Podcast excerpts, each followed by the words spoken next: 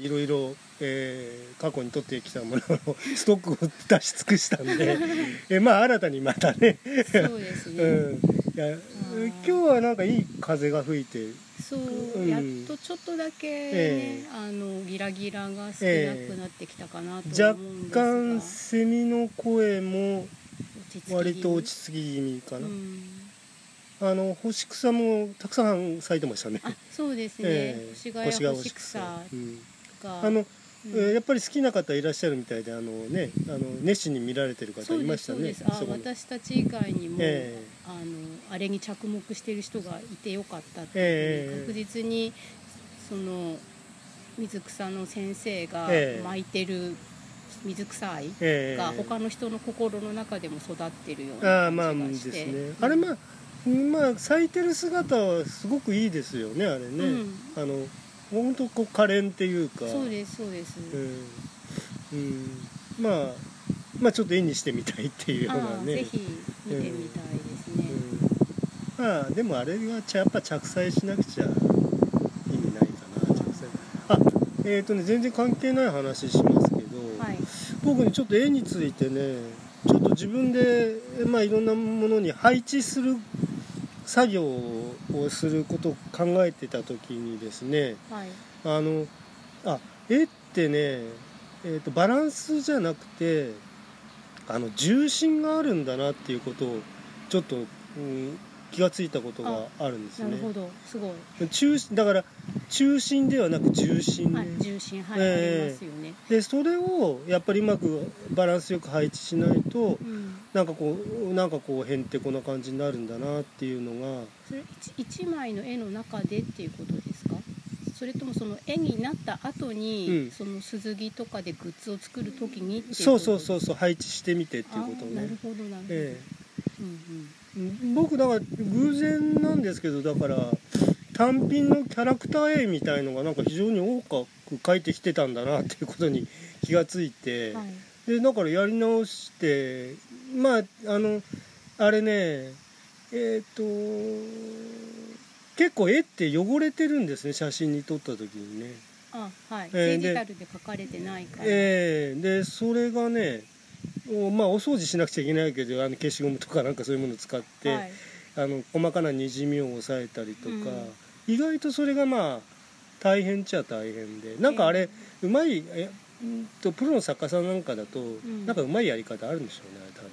あでしょうね。そのええ。紙に書かれたものを、ええ。その例えば画集に収めるっていう時にええ。どうやって撮影するとか、ええ。ライティングどうするとか、そうね、そういうことはきっとね、うん。まあ僕の知ってる作家さんで一人ねあのじゃあプロの写真家の方に頼みに行ってはい。あの撮ってもらうようはいにして、でそうするとほら、えー微妙なこうバランスが狂ったりしますねあのなんていうのサイズ感みたいなのが狂ったりしてないように、はい。でライティングもきちっとして、はい。であの色はい。目もその見た目の通りうに、ん。あのなるべくねはい。あのまあプロに頼むって方もいらっしゃるみたいですね、はい。まあ なるほどなとは思いますよ、うん。僕もなんか、えー、と僕カムスキャナーっていうそのアプリ使ってはい。あのなんていうのかな。えーなんえっ、と普通に撮るとはい。四角のものが台形に撮れたりするのをパースがこついちゃうみたいそれそれをあのがかあのこうなんて枠を収めて、はい、えー、とピッてやるともう起こしてくれるっていうね。それは使ってますけどね、私もそれ使ってみたいな。なんかそれってええ。えっ、と無料のアプリです。無料のアプリですか？ええうんとたまに広告出ますけど、まはい。あそんなに鬱陶しいっていうほどでもえない。じゃあいくらかお金を払ったらあ多分ねアップグレレード版があるのかもしれませんね、調べてみます、ええ。まあなかなかうん。あのまあ僕はだから絵を描き始めたのを写真に収めるときにはい。あのそれを使い始めたんですけどね。ほどね。うん。カムスキャナー。はい。デジタルで最初から書いてればあそうそう問題はないんですよね、うん。でねでもこの間ねちょっとねやっうーんともう僕それの調整の仕方がわからないんですけど、はい。一つあのバッジ用にはい。あのちょっとカラーリングした、ええ。っと、と絵を組み合わせたものをえっと、貼ってみたんですけど、はい。えっと、写真上ではにじみがないんだけど、うん。えっと、すそのすずり煮の写真を拡大すると、うん。えっと、絵の周りがにじんでんですよへねーあれはなんか抑えることもう僕にちょっと対処のしようがないと。写真はだどんなに拡大しても大丈夫。なんですよ、それはすずりに入稿する時のええ。画像のフえ。ァイル形式を何にしてるかとかっていうこともあるのかな、あの JPEG とか PNG すとかええいろいろある中のえ JPEG だからかな、ああそうなんですかね。PNG でもし保存できれば保存して同じ全く同じ絵を PNG で入稿してすずりでどう見えるかをちょっとやってみたあら、ーそこかもしれないですうんね。まあえっ、と32ミリサイズの小さいものなんで、うん。まあ別に拡大してみるわけじゃないから、それでええも他のことにもね使いたい時にえ気になるかも、えあれねあ、ま、前に言ったかもしれないんですけど、はい。あの缶バッジね。ええ。でサイズがいろいろあるんですけど、はい。えっとあれさえっと32ミリのものがはい。そのままこう拡大されるとか、うん。なってればいいんだけど、違うんね。あれダメなんですよね。そうですね。だからうん、きっと全部やり直さなくちゃいけない。それぞれに合ったええ。何ピクセルかける何ピクセルみたいな推奨の画像サイズがあって、えそれに合わせてそうそうそう。まあ、一番高解像度のを作ってダウンサイズして合わせていくっていうのが、ええ。まあ、スタンダードなやり方なんですかね。え えまあまあまああの別にそんな話するところじゃなく あの話し始めまあ雑談なんでね、はい。あれなんで。すえっとまあよくいろんな話してきましたけど、はい。うんとここのとこ話したやつでえーまああのなんていうのかなあれ倫理観みたいなねええ。話が、まあ、人権人権の蹂躙に結びついてるんじゃないかみたいなうん。話がね、はいでとあともねとまあこれスポーツやる方はもう誰もがもうなんていうのかな常識として持ってるものだと思うんですけどはい。まあ相手にあの戦った相手に対するリスペクトですね。あはい例えばはい。勝負、勝負例えば将棋なら将棋とかそういうもので対面でうん。勝負した時の、はい。えっと、勝者と敗者がまあ必ずあるわけですけどまあいやあのなんていうの引き分けっていうのもありますけど、ええ。ああの将棋にも引き分けありますからあね。そうなんですか、ええ。それ知りませんでした、ええ。とあと千日手とかあね。ええ。はいはい。ええ。まあまあまあまあでも普通はまあ勝者が出るわけですよね。はい、でで結局負けた人が出るわけで、うんえっとだから喜ぶのにもうん。うーんと一定のその相手への配慮っていううのはね、ん。であと例えばもうもうバカにしたりとかさ態度取るっていうのもそもそももうそいつスポーツやる資格ないですよっていうようなうん。態度取る人もね、そうですね。あのプレイヤーの立場とええ。観客の立場とまずあると思うんですけど、うんその観客で、例えばその観観戦マナーがすごく求められるスポーツとそうじゃないのがあって、ううんん、とサッカーで、ええこうヘイトで無観客試合になったようなねグもありましたし、うん私そのプロとかアマに関係なく、うん。野球がちょっとそういう意味では苦手で、うん。まあ、今は分からないですけど昔あのヤジがすごかったんですよ。同じです、同じですか、うんでもあれあれはそのでもまだ文化として認められてるのですかね。全世界的にあんな感じなのかなとか。まあね。まあまああんくらいしょうがねえかっていうようなとこですよね、あのでもさ、はい。昔あのやっぱりあのなんだっけえ選手でも、はい。ちょっと勝ち気な選手とかだと、ヤジに向かって「うるせえよな野郎」とかまともにさ あのやっちゃってる人いましたけどね。あ「待って一生懸命やってんだよ」とか言ってさ うん。ーあーなるほどうね、ん。まあ前にお話にちょっと出た、あはい。の競輪の選手ええええええのええ。いや人がすごいあ漫画でしたっけ？あれは。なんかやじられてでもそれはお金かけてるから。ーあまあね。うん。うん。なんかこうなんか俺お前を信じてかけたのにうんみたいなのがあって一生懸命走ってんだよってあいうそこでもうなんでもう一回ししねえんだってね。うん。うん。うんまあそうね。うん。あだけどほら結局サッカーもほらサッカーくじみたいなの始まったりするとねはい、そういうこと起きるんじゃないかっていうのが心配されたことはありますよね。うん最後の1試合が、うん。で決まりそうなやつが、はい。そっちがほら反対の方あれになっちゃったりとかした場合、うん。だからあれまあくじ形式になってますけどね。うん。本当のトットカルチョじゃなくて、うん。ええくじってことになってるから、まあ問題はなっちゃ問題ないけど、まあ、そうちょっと治安暴動レベルのことは置いておいて、はい。えー、とそうですね。例えば柔道柔道とか、はい。剣道銅銅と名のつくやつね。てつくやつうは、ん、勝った時にガッツポーズすると減点みたいな、うん、まあ例に始まって例に終わるっていうのがね、うん。うん。まあ、徹底、えーしようとしてる競技はありますうよね、んでも今はもうちょっとねだいぶガッツポーズとかお相撲だってガッツポーズ出るようになりましたからね。お相撲もですか、はい。そのオリンピックの競技に柔道とかはなっていて、はい。い、ろんな組の人が参加するから、ええ。そこはそのギャンブルの軽減と、はい。あのアルファベットの軽減みはいたいに柔道と、ね、アルファベット競技のの柔道うん。が違うみたいなことはあるのかなとは思うんですけど。うん。まあオープンになっていくと仕方ないところはありますよね、はい。あのいろんな人が参加するようになるってことですから、はい。で文化的にもね全然違う、あの文化。だからそうどっちがいいとかいうことじゃないですよ、はい。だからその文化が違う、うん。あの歴史も文化も違う国がはい。参加するようになりますから、そう。だからまあ分けて残していけばいいのかなっていう気そうですね。どっちか一つにどっちかじゃなきゃダメっていうのではなくて。うん。まあ柔道なんかもまあ僕もそんなに詳しいわけじゃないけれども、はい。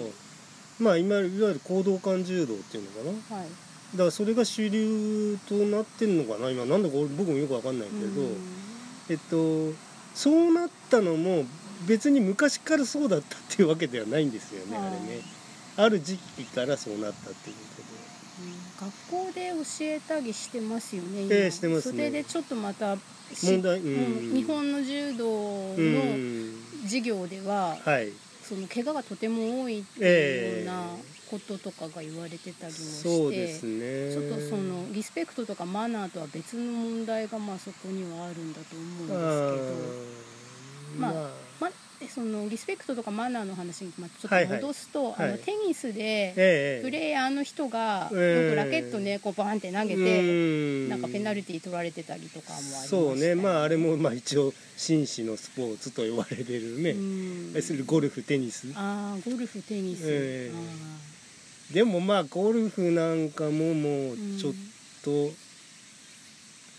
えっとまあ別に構わないっちゃ構わないけどね、うんただなんかやっぱり発言が問題になって、ええ。えっと、罰金取られたりする人いますよね。プレイ中のってことプレー中のっていうかプレー後も。5も？えへえ。えうんありますね。そうですか、えうん。えで、ね、テニスなんかもほらあれ、ね、きちんと回転開かなくちゃいけないんですよね。最後のあのプレーした後に。はい。あれそれだから飛ばしたりとかするとなんかやっぱ罰則がある。あなんか最後握手しなかった選手みたいにいましたよね、ええであとやっぱえっと審判に執拗にこうクレームつけたりとかね。でそのほらふてくされた態度を取ったりとか。分からんじゃないけども、うんうん。でもなんか昔はそういうのにその相性がついたりとかね、はいはいはい。してましたよね、ええコートのほにゃららみたいなえやつで、えうん、まあね僕なんか昔の好きなあのマッケンローっていう選手いましたけどね、はいやんちゃなね、はい、ちょっとそのイメージですね、ええもう、うん、まああの頃ちょうどねファミリーテニスっていうあのファミコンのはい。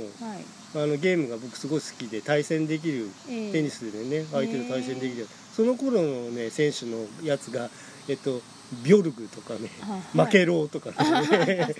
本人に、ええ。あの許可を取ってないケースですね。だと思います。なんちゃってのやつですね、へその頃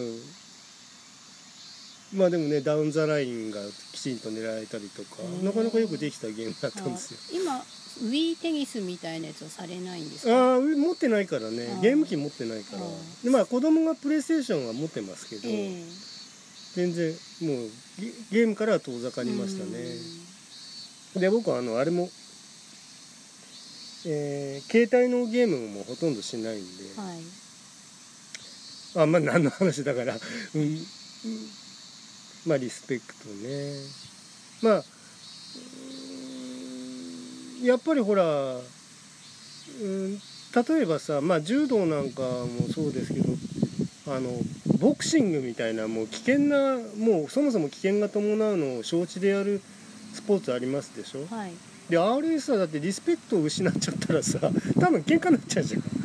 うん。うん。だからうん注意しなくちゃいけないとこはいけないですよね。だからほらうんとちょっとなんと態度が悪くて問題になった兄弟いましたよね日本の選手で、あはいはいはい。お父さんと三えー兄弟みたいのでしたっけ、えーだからああなっちゃうとさ、うん。まあほらああいうの好きな人もいるよ。だけども、うん。それだからスポーツとそれ関係ないところの戦いになっちゃうから。ボクシングは私ほとんどわからないんですけど、ええ。オリンピックの競技にあるありますね。ことは、はい。そのプロとアマっていうのがあるんですよね。ありますあります。でそのプロで多分レスリングも、ええありますね。アマチュアのレスリングと、ええ。あとプロレスっていうのがあって、はいはそのプロレスってやっぱり興行じゃないですか、ええ。でプロボクシングもそういう意味では興行。興行ですね。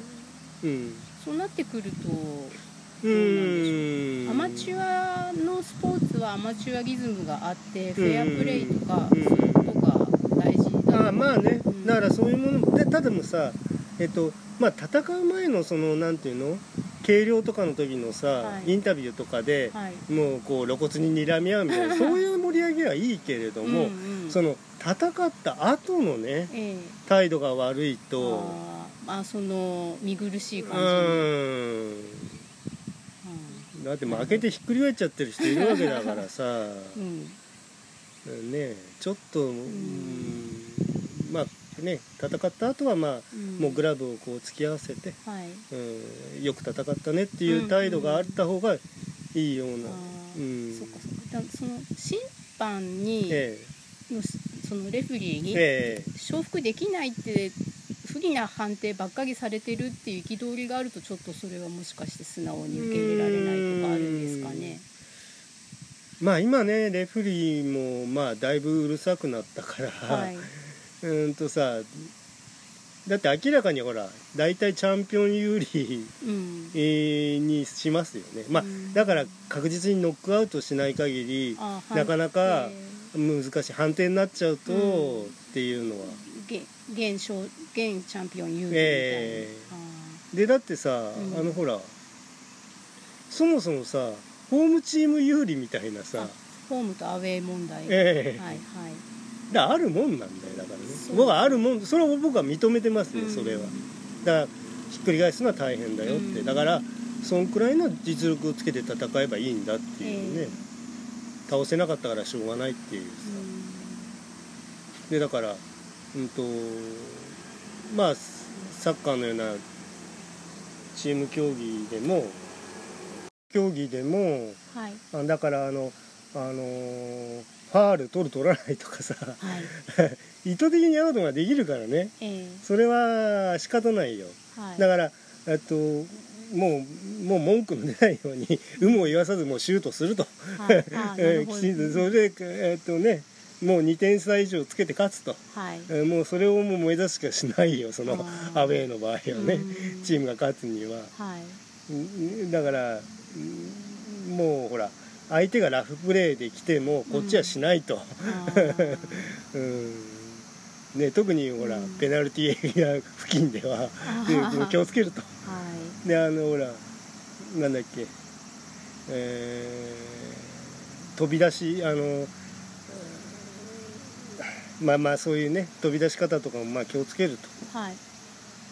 とまあまあまあフェアプレー論なんていうのはまあ皆さんねそのもう常識としてまあスポーツにおいてはねえー好きな方はねはい。でほら例えば将棋なんかでもさはい。あの非常にね礼儀正しいあれね負けた時さめっちゃ悔しくてさうん。深酒するらしいですけどね 負けた方は。もうだってほらあの人たちだからさ頭の中でさはい。プレー再現できるわけじゃん。うん。あの棋譜を。あそこでこうすればそうそうそうそう。でほら感想戦もやるでしょあれ、はい。あの巻き戻して、はいあのじゃあ何手目までっつってさ、うん。巻き戻してやったりするわけだから、うん。あこれがなっていうのがあるわけだよね、巻貝さん自身はえ麻雀でそういうのはあったんですか？えまあいや麻雀はねない。負けず嫌いですか？そもそも、あ負けず嫌いは負けず嫌いですよね。え何事も。えはい、うーん。まあカチンと来たらまあ言い返すことって言い返すし。うん、うんまあだからさカチンときてその感情的になってしまわないようになるべく気をつけますけれどもはい。あのーなるべく冷静にね、うん。喧嘩してしてるわけじゃないから。はい。うん。まあ麻雀はねうー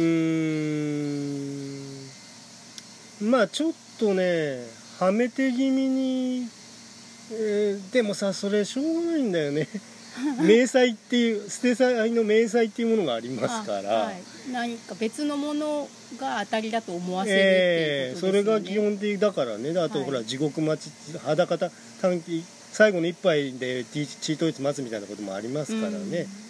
うーん。それは戦略だからね、うん、はめ手になっちゃうんだよそれは、うん、はい。えっていうので上がるわけだからそれはさだあからそれを汚いの何なの言われても、ーうんまあ勝負事ですからね、まあそうですね。そのああれあれはよくないですけどね口三味線は。あうーん。うん。それはあんまりやりすぎると、ん。いや汚いやつだなって言われ思われちゃうけどね、そうか私そのん。麻雀はそんなことができるような上手さはないんですけど、ええ。まあ、高校生の時えはバドミントンをずっとはいはいかなりあのアスリートな感じでやってたんですよね。はいはいで、まあ、当然あのフェイントってあるし。ありますね。うん。モーションなんていうのモーションをね、はい、読まれないようにフェイントかけるわけですからね。そうそう。でバドミントンは、ええ。卓球とかテニスみたいなボールを使ったラケット競技と違って、はい。変化球はないんですよ、はいはいはいはいスライスするとか、い。そういうのないので、はい。だからあの打打つ時のワンク、こうワンタイミング遅らせて相手を見てうん。左と思わせて右みたいな、ええ。フェイントはかけれるけど、ええ。それくらいなんですよね。そうですね。ん。うん。だからそれをさ、そうそれ聞いたらダメって言われたららそれ勝ちようがなくなっちゃうものね、うん。もうルール内の中でお互いにやってることですから、うん。まあ、だけど、うん。あのーこう相手がミスした時にそうね。ラッキーとか言う人いるんですよね。あるあるあるある、うん。で応援してる側が言そうう場合ギャラリーがもあるしね言う場合もあるし、えー。うーん。まあ まあそうね。うん。まあほらえっ、とあのほらバドミントンとかでもさ、はい。あのえ試合としてはあの相手とのあれですけど、はい、うんとチーム戦になってる場合がありますからああねりますね。ええ。団体競技あります、ね。だからチームを応援する鼓舞する仕方として、はい。えーラッキーとかなりますけどね、うん相手のミスを、ええ。まあ、喜ぶというか、ええ。そういう声援へとか。こまへこませが愛がありますけどね、まあそんくらいしかまあないかな、野球ほどではないですよね、ええいや 野球はねうん。あだけど高校生うのん高校野球はやじ禁止ですけどね。あそうですか、えあー高校生にだけ求めてもねってええいう気もしますけどね、えはいはい。本当にあのピッチャービビってるとか言うんですか？あ言うね。言うよそれは。少年野球でも、はい。牧原さんだってピッチャーだったんですえよね、えええビビってるよビビってるよとか言うよそれは。言われてどんなでした？うん全然関係しないけどね。ビビってねえし。ねメンタルが強い。うん、うん、まあ俺そんなにほらその別に剛速球投手じゃなかったから、はい。うん、うん、まあね。まあいろいろありますですがね、バッターに対しても、うん。あノムさんのささやき作戦とかね知ってるキャッチャーでさはい。あのあのなんかこうポッとささやくんですよバッターに向けて。ぼやくんの。有名だったのそれが。さっきの麻雀の口三味線みたいな感じ？ああそうそうそうそう。ああ長島長島がだいぶ夜 頑張ってるようじゃないかなとかさなんかそういう関係ないことポッと言うわけだよ。全然通用しなかったらしいですけどね長嶋さんはね。へえうんまあいい時代といえばおおらかというか、ううん。んまあだからえっ、とまあ今フェアプレーの話してきましたけど、はい。あのーまあ人間関係、えー対人関係みたいのでもはい。やっぱなんていうのフェアな態度っていうのはあんのかな？なんかフェアな態度対峙そうですね。人間関係のどこら辺っていうことなんですけど、うん。例えばあの営利活動うんうんうん。におけるフェアプレーっていうと、うん。例えばセールスマーケティングダメよとかっていうのがフェアプレーなんだと思いますし、はいはい。それから、うん、とそういう関係じゃないはい。営業活動じゃない場面ええ。においては、例えばそのポジショントークをしないっていうのがあるあと思うんですね。ー。あのよく上から目線とかさ、ね。あとひ被害者ポジション取りとかっていうふうにいろいろああそうだね。まあ僕たちもよく話してますけどね、はい、たださはい。うんとそれさ、はい。うんとなかなかさええ。注意しないじゃん。注意しないっていうその人に対して、あそれそれやめてくださいとかええ。言わないっていうこと、ええ。だからうん。なくならないんだと思うんだよね。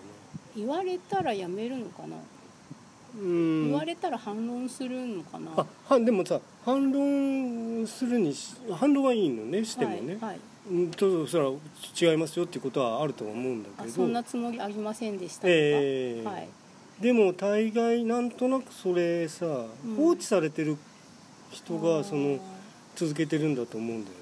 うん放置するのは言っても無駄だから言わないっていうことかなっていう気もするんですけど、ああそうか。うん、うん。言ってもうん。分かんないでしょっていうふうに諦めてるのかなって。それうで、ん。そのまあよエアリップみたいので、はいはい。その人にじゃなくてはいはいそのわだかまぎをえそっとネットに放流しえてあと刺さる刺さってほしい人には刺さらずね。心当たりがちょっとだけある人がそれでお腹が痛くなるっていうことになってるのかなって思いますけど。ね。そうですね、うん。あのまあ、そのフェアプレイっていうか関係の対等性ということで言うと、うん。まあ、よくあの老害っていう言葉があって、老害だよねあの人っていうふうに、うん。人から、ね、裏で言われてる人もいれば、うん。自分で自分のことを、まあ、老害っていうふうに言ってる人もまあいてうん。自分で言ってる人はどれそれって本当に冗談になってない場合があるのかないのかねとか、ああそっか。うん、うーん。まああれね。まあ僕なんか職場うん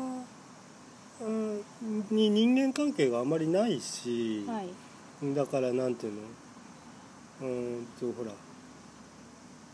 えーやっぱりほら人の多い職場とかではい。ちょっと上側のつ上えっとなんていうのか階階階級っていうのはあるのな職種的に、えっと、上の立場になっていく場合がありますよね。例えばその課長とか部部長長とか。とか。はい。でそうなってきた時に、はいえっとまあ、部長として取るべきてる態度みたいのが、はい。えっとお他の場所に行った時もちょっと出ちゃうみたいな、はいうんはい。はいっていう場ケースはあるような気もしますね。そうですね。そうん。れはあるような気がしますうんうんうん。ねうん。だからほらまあ退職したりししてさ、はい。退職っていうかあの定年とかで。はいでその後うーんとちょっと家庭でもなんかそういうさあ態度でいると奥さん辛いみたいな、うん。ーああるような気がするんだよね、うん。そうですね、うん。いやそれはその職種としての立ちあそれまたこの間の話になっちゃうけど、はい、同じ話になっちゃいますけどね。うん。立場うん上の話であってうん。別に一般常識的にその一般論にはなりませんよっていうまあ、その年功序列とかうん。先輩とか後輩っていうのがうん。ずっとあるわけじゃないですか、うん。その小学校中学校、うん高校っていう時に。はい。で今はもうだいぶ減ったと思いたいけど、まあ、まだあるんだろうし。はいうん。だけどその若い時に、うん。えっと今日あ今ちょっと話ぶった切っちゃったんだけど、はい。あのえっとねえっと園内を ぐるぐるぐるぐる。あのねあのちょっとね環境音がねあの今ちょっとあのお掃除中でねあのエンジンつで吹き飛ばしてる、あ葉っぱをねブロブロワブロワーって言うんですけど、その他にもねちょっとね、あの他にもお客さんたくさんいらっしゃるので、ね。そういう方の話し声が入るのは、えその方たちの権利にねえそうね。さ勝手に録音するわけにいかないので。まあ、そうそう。フェアプレーを保つためにそうです あちこち声のトーンが結構変わってると思うんですけどね。調子が。そういう事情があります、うん。うんうーん。とえっ、とまあ確かえっ、とその、人間関係におけるフェアプレイとはみたいな話をしてたはずうんで、でまあちょっとどこまで取ったか分かんなくなっちゃったんで重複してたらあれですけど、まあちょっと巻き戻してね。うんまあまあ同じことを同じようには話せないので、はいはいえっ、と一つ例としてええ。私が思ってるのは、はい。うんとインターネットってすごく自由な世界だったはずだと思うんですね。あのネットスキルとえかさえあれば、はいはい。その人がうん。実際の実年齢とか、うん。性別とか、うん、まあ匿名性もそうね会社でどんなポジションにいるかいなええいかとか、関係なく、うん。その場で表現していることだけで、はい。その人が評価してもらえるっていう場はい。なのでそれでみんなあのその実生活とは会議しちゃってるかもしれないけど、はい。アバターみたいなものを作って、はいまあ、楽しむっていうことができるわけなんですけどなんかそこにあえてその現実世界での立場とかえうん年齢とかを持ち込んで話をするっていう風になると、えうんそれって本人にそのつもりがなくっても、うん。日本の社会が割と年功序列だったり先輩とか後輩とか同期っていうことをそので人を測る物差しにしている以上、そういうものを自分のアバターにかぶせたらそっかそっかそこはポジションになっちゃうってことしか。したくなくてもポジショントークがもう始まっちゃうあとー思うんですよね。まあうんとまあ僕もえーっとある程度の、えーっと年代は多分どっかで言ってると思いますけれども、はい。まあそんなにねうん。ポジションにならないよっていうかなんていうのかな、うん。うんとねえーっとね相手のえっとさ背の高さとかなんていうの？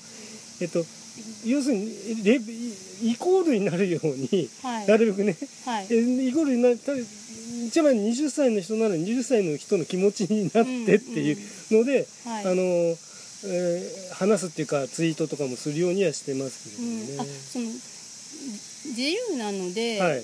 前に巻貝さんがじ現実の自分とあまりにかけ離れたことすると、はい。まあ、破綻するし、はいはいはい。どっちかに引っ張られちゃうみたいな話をしえてましたけど、はい。まあ、それでもそういうふうに新しいキャラをうん。リアルの自分とは違う、うん。新しいキャラを作ってそのキャラで楽しむっていうのも、うんうん。まあ、やり方としてありだと思うんですよね。そうですね。だけどそこであえて、はい。リアルの世界での、はい。その年齢とかはい。をぶっ込んでくると、はいはい。そのやっぱりその年上の人は敬わなければみたいな、うんまあせまあパイセンってことになっちゃうかそうそう道らね 徳があるので、うん。うん。まあだからたタメ口聞きにくくなるっていう。うん。まあ、タメ口もどうかなっては思うんですけど、タメ口聞きたい人同士で今やってればって思うんですけど、うん。そうだね、うん。まあそうね。だから僕はあんまりえっとほらエアーっていうか相手がいないようなあれだと,、はい。うん、とぼぶっきらぼうな喋り方になることありあのツイートになることありますけれども、えまあ相手があることだと,、ーはい。うん、とまあそんなに慣れ慣れしい態度取らないようにとは、うん対話ってそうだと思うんですね、ええ。あの独り言は自分の,、ええ。その内言っていうんですか、はいはいはいはい。で喋ってる心の声のままはい。を映し取るんだから、はい。相手がいないことだから、はい口調はまあどうでもその人のえ通りええ。なんですけど、はい。まあだからそれを口汚くなる人もまあいるわけですよね、はいはいはい。車運転してる時あにちょっと人格が変わって、えはい。ちょっと前の車について毒づいたりするようなことをその内言として、はい。えっとネットではい。喋っちゃうっていうのもまああぎちゃう。その時の感情に任せて話すっていうのもありだけど、そうね、うん。なんかまあいろいろうんとたださ、はい、えっと、そういうふうに受け取る人いますからねっていうことだよそうねですね。あの自分に本人にそのつもりがあるとかなんか関係ないんだかうん。ら相手はそう受け取っちゃうんだかそうですね、ら、ええ気をつけなきゃいけない部分もあるよ、うん。でそのいいように受け取ってもらえるとは限らないっていうこともあってえで、まあ、さっき、まあ、話してたところが収録されたかわからないんですけど、そのまあ、老害とかの話をした時に、なんか誰からも言われないからうん。治らないのかなっていうふうに巻貝さんがおっしゃって、でそれで、まあ、言っても治んないから、まあ、うん言ってもらえないんじゃないのっていうふうに言わないんじゃないのって思ってるんですけど。はいうーん。でそれでさだからうんその批判っていうか悪口を言われる時も、そこで言われるんだよっていうのがあるじゃないですか。あるあるある。だから、えー、と別にそのつもりがなくって、うん。と年実年齢がうん。結構年上であることを常々うん。言ってたりすると、うん。あの老害っていうふうに言われたりするわけだし、まあ、女性だったら、はい。ね、ババアとかって言われるわけだし、BBA 問題ですね、うん、しあとすごく若かったら、い。若かったで、はい。なんかガキ扱いされるクソガキとか言われるわけですよね。うん。だから言わなきゃいいのにって思うんだけどなんかゆでそそれがさその話してることにええ。必須な属性だったら言った方がいいと思うけど別に必須じゃないよねとう思うので、ん。そうねそうならね。うん、別にあえてってことはあるよね。そう。なんでそこのそこでそれを出ますかっていそう。う例えばあの、えー、と今あの SNS 医療っていう取り組みはいはいはいはいありますよね。ね。ああいう発言をされてる人たちだったはいら、はいはい。実名で本当にあの医師免許を持ってるお医者さんなんですええっていうことを明らかにして、はい。お医者さんの立場を明らかにしたポジショントークで言わないとそうですね。あのうまくいかないものはありますよね。怪しいじゃないですか。ええ。そうだよね、うん。ね素人なんですか？玄人なんですか？っていうのが、うん。あのはっきりして喋んなくちゃいけないテーマがありますからね、はい。専門家ですっていうね、はい。まあ例えばまあ、うん。まあ研究のこととかでもそうですけどね。僕はこういう研究してますっていうことで、うん。あのこういう他の研究の話するとか、うんあの研究者ですってことは明らかにした方がいい場合もありますよね。うんでも研究者ですっていうポジショントークで全然自分の専門と関係のない今回であればコロナについて自説をねね。ぶってる人がいてそれがえー。そのかなりあこれちょっと困るよね過激なものだったりすると、でも聞いてる人は、はい。その肩書きでなんか信用しちゃったりするうんので、そうですね。うん。えそうね専門外のことをうん。あまりね。うん、だからまあだからそそういうのも SNS というか人間関係におけるはい。広い意味でのフェアプレーに反してるのかなって思うんですよね。だフェアじゃないっていう。うんただフェアじゃないっていうことについて、えどれくらいそれが良くないとか、うん。ハードルになる人がいるんだろうっていうのはちょっと疑問を感じてたりもするので、はいはいだってあのみんなやってるからいいじゃんとかさうん。あの別に法に触れてないしとか、じゃあまあまあねまたそれできてきますね、うんお金ねにした人の勝ちみたいな。うん。でやらないでうん。ななんで、ね、黙ってれば分かんないのにやんないのみたいなこととかを言ってくる人もいるし、ううんだからフェアの精神って本当に日本にあるのかなって、まあ、こういう大きい主語で言うとダメなのかなあと思うけどーフェアプレーとかうん。ってどうやったら培われるんだと思います？卑怯ってどういうことって人に説明できるかなって。うーん。そうだよね。まあだからえっと一般的にそのルールがはっきりしているものの中でのはい。フェアプレーっていうのは考えやすいですよね。はい、だからうんそれが、うん。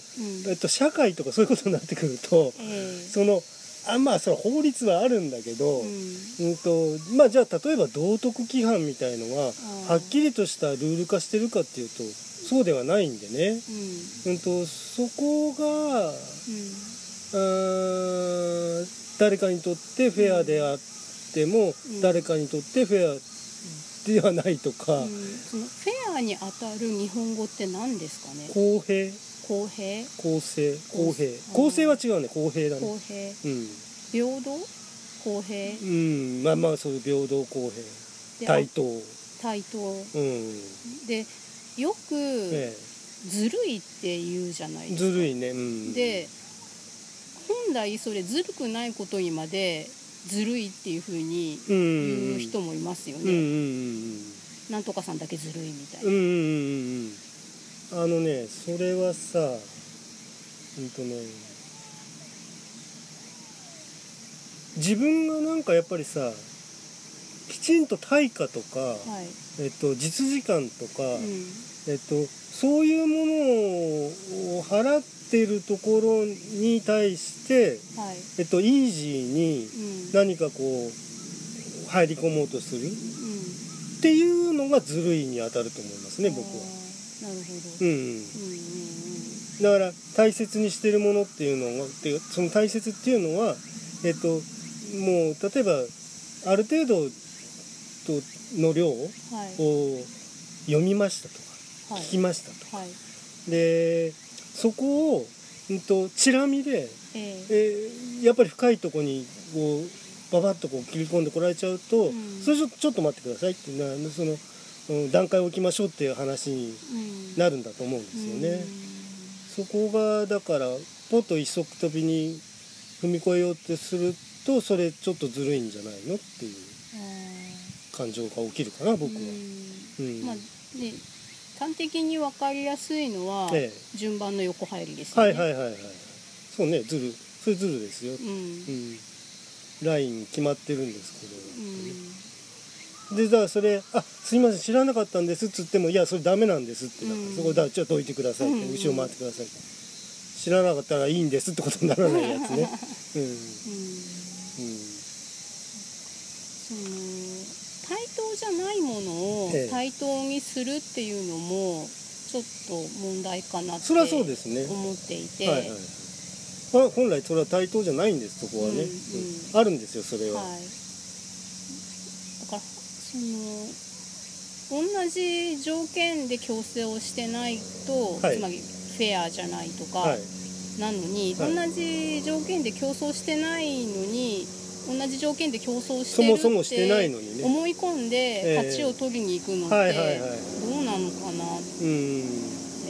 まあだからそういうのがだからやっぱりマウントマウンティングを取るとかいうことにつながっていくんじゃないの？なんだそうか、うん。まあそうですね。ねそこそそこ別に私勝負してないんですそこ、はい。上から来られても困るんですそれってさ。あ勝ちにね競争私競争してるつもりじゃないんです。そこは。ーうん上から来られたら困ります。はい。になんか、ん。まあ無理やりじゃなくてなんかそんな感じしますけどうん。ね、その子供をねはい。なんか騙すみたいなやつが、ええ。まあ、一番ちょっと今うんどうなのって私は思っていて、はい。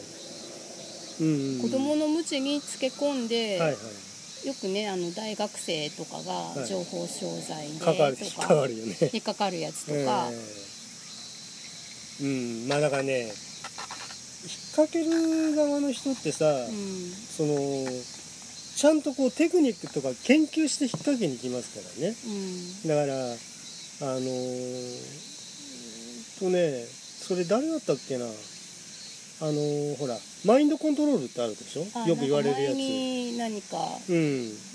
でその手法を捉えたら、うん、誰でも引っかかるマインドコントロールのなんだ鳥ですか？なんかピーピー言ってますね。ピヨピヨ。急に。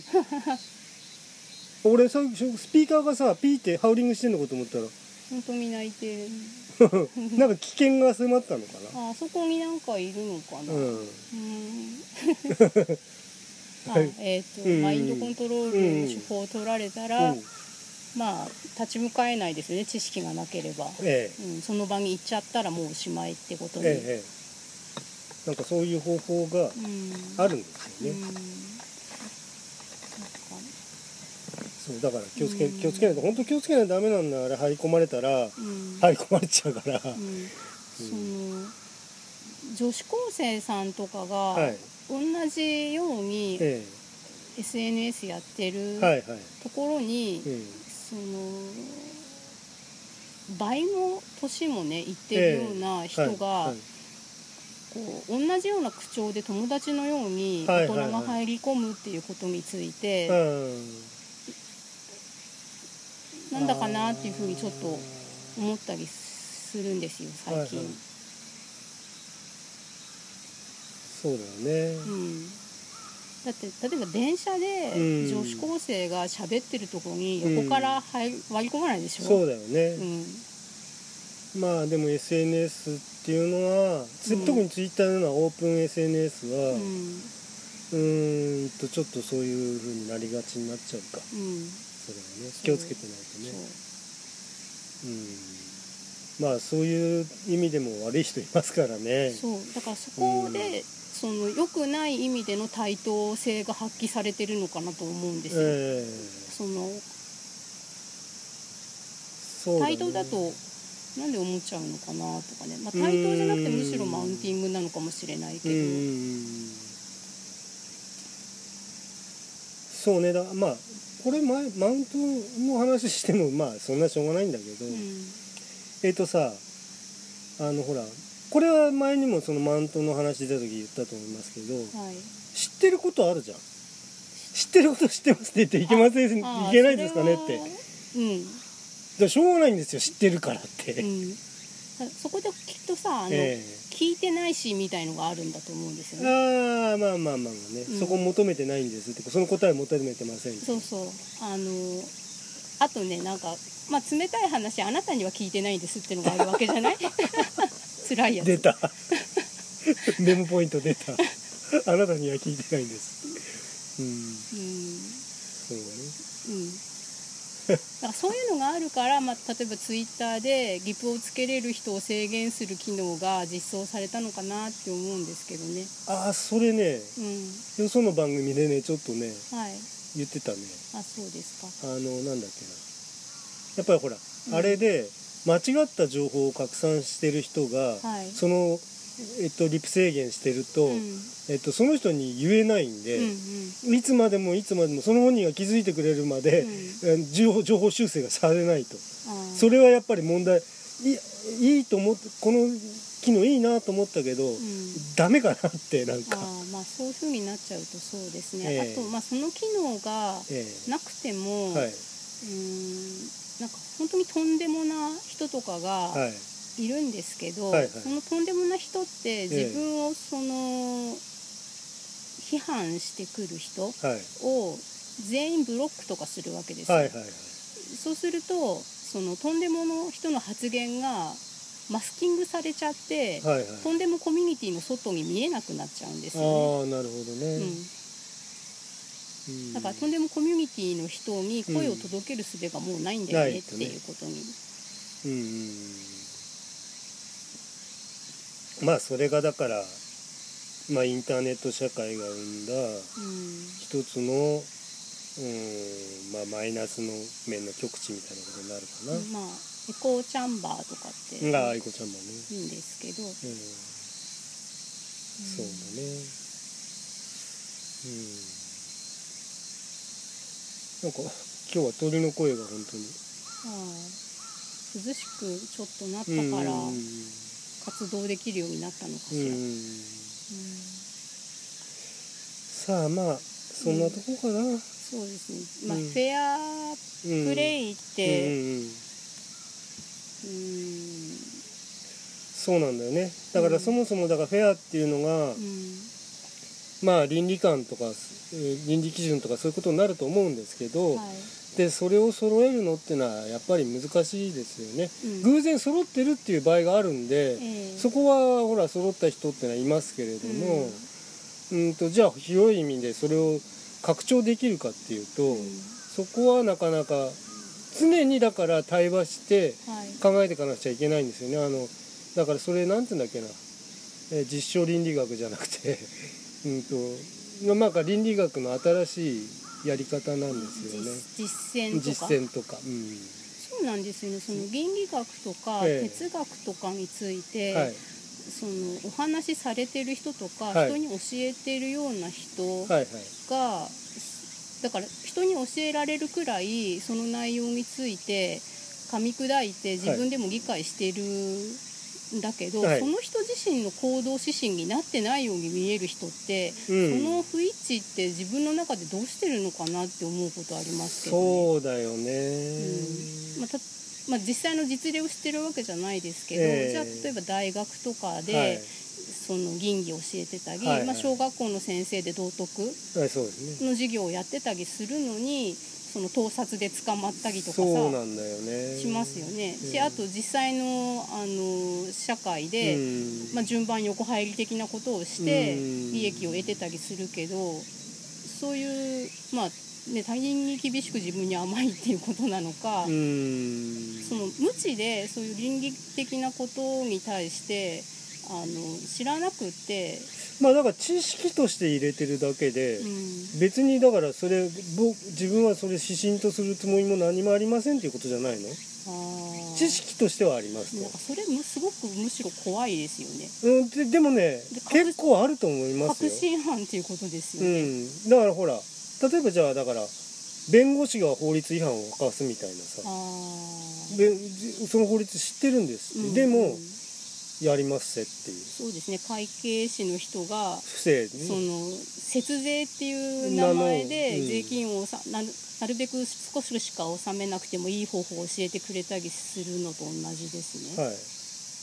知識としてはあります、うん。倫理も知識としてはあるんです、でも知ってるだけですそれね、なんかちょっと他のことに比べてええがっかり感がすごいあのあそうそうでそうそう。ね。それはそれで、うんまあだから哲学者とかでもモラルハザードを起こしてる人っていると思いますけどね、あーモラハラね。ちょええっとモラハラはモラハラで、ええ。あの別に喋りたいことがあの最近あるのでただはいまあそこまでたくさん喋れるほど考えてないのであまだね。煮詰まってないと、はいうん。そうね話っていうのもだからさ芽生えがあっ煮詰めがあんだよね、ええ。で熟成までいけば、うん。あのかなりいい話になってるのかもしれないけど、うん。ねそれありますね。うん。まあまあ、倫理とかフェアプレーについて話すと、はい、結論っていうのはまあ常にあんまりないんですけど、うん、まあでも結論が出ない話っていうのがはい。あの普通なんだよそれ、うん、し、まあ、これ話すことで、はい。その自分をなんて言うんでしょう。アライメントっていうんですかね、うん軸調整できるような気がして、えそうですね。こう自分だけで考えるんじゃなくて、ええ。まあ、巻貝さんと話すとか、せでまあこれでがまたそんで配信という形取るんで、はい。そうするとまあ皆さんともちょっと情報共有してね、なんかこうまあなんかこう思ってくれたらいいなとは思いますけどね、うん。うんうんまあ、別になんかほらそうしてくれって言ってんじゃなくてそうなったらなってね、うん。まあ、そんなに聞いてる方もいない気もしそうますけどそうそうそうって。えーでもねいよいよ 3K を超えしていますからね全体としては、あーはい。うん、うん。まあじゃあ今日はそんなところでいいかな、うん。まあまあ、自分自身のことで、えまあ、まとめではないですけど、はい。